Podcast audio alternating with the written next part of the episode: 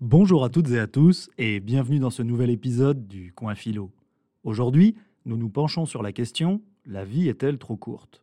Vous arrive-t-il de penser que le temps file à une vitesse incroyable, en vous remémorant par exemple des souvenirs de jeunesse, et d'avoir cette étrange impression que c'était hier, que vous n'avez pas vu le temps passer, qu'il vous en reste moins qu'avant, et que la vie est trop courte? En France, l'espérance de vie est en moyenne de 82 ans. Cela correspond à environ 2 585 952 000 secondes d'existence. Comment employons-nous chacune de ces secondes?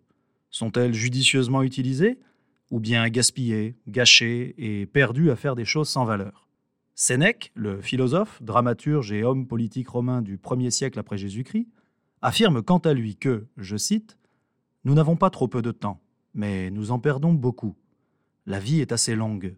Elle suffirait. » et au-delà, à l'accomplissement des plus grandes entreprises, si tous les moments en étaient bien employés. Cette citation est extraite d'un essai intitulé « De la brièveté de la vie », publié en 49 après Jésus-Christ, dans lequel Sénèque s'adresse à son beau-père, surnommé Paulinus, qui était un homme politique important sous le règne de l'empereur Claude.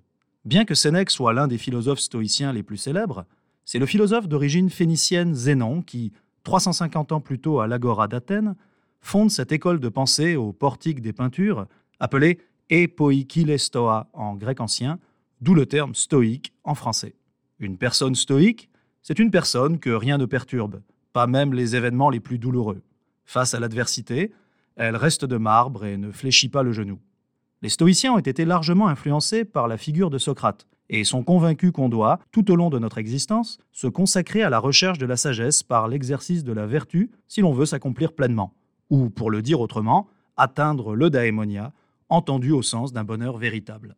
Et il n'est donc pas surprenant d'apprendre que pour Sénèque, ce n'est pas la quantité de temps dont on dispose qui est importante, mais plutôt sa qualité. Cette thèse s'inscrit parfaitement dans la continuité du philosophe Platon, qui, 400 ans plus tôt, affirmait que « Outozen peri pleistu poieteon ala teuzen », ce qui signifie « l'important n'est pas de vivre, mais de bien vivre ». Or, le quotidien nous accapare.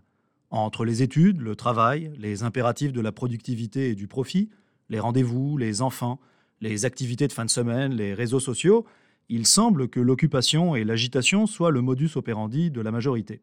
N'est-ce pas d'ailleurs l'une des premières questions que l'on pose à quelqu'un quand on fait sa connaissance? Et toi, qu'est-ce que tu fais dans la vie? Toutes ces occupations consomment notre temps, du temps en quantité limitée qui ne peut donc pas être réutilisé puisqu'on ne peut pas revenir en arrière.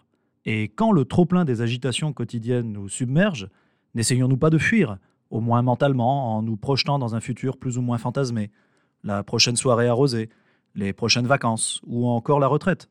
Le problème est que ce futur ne nous est pas acquis.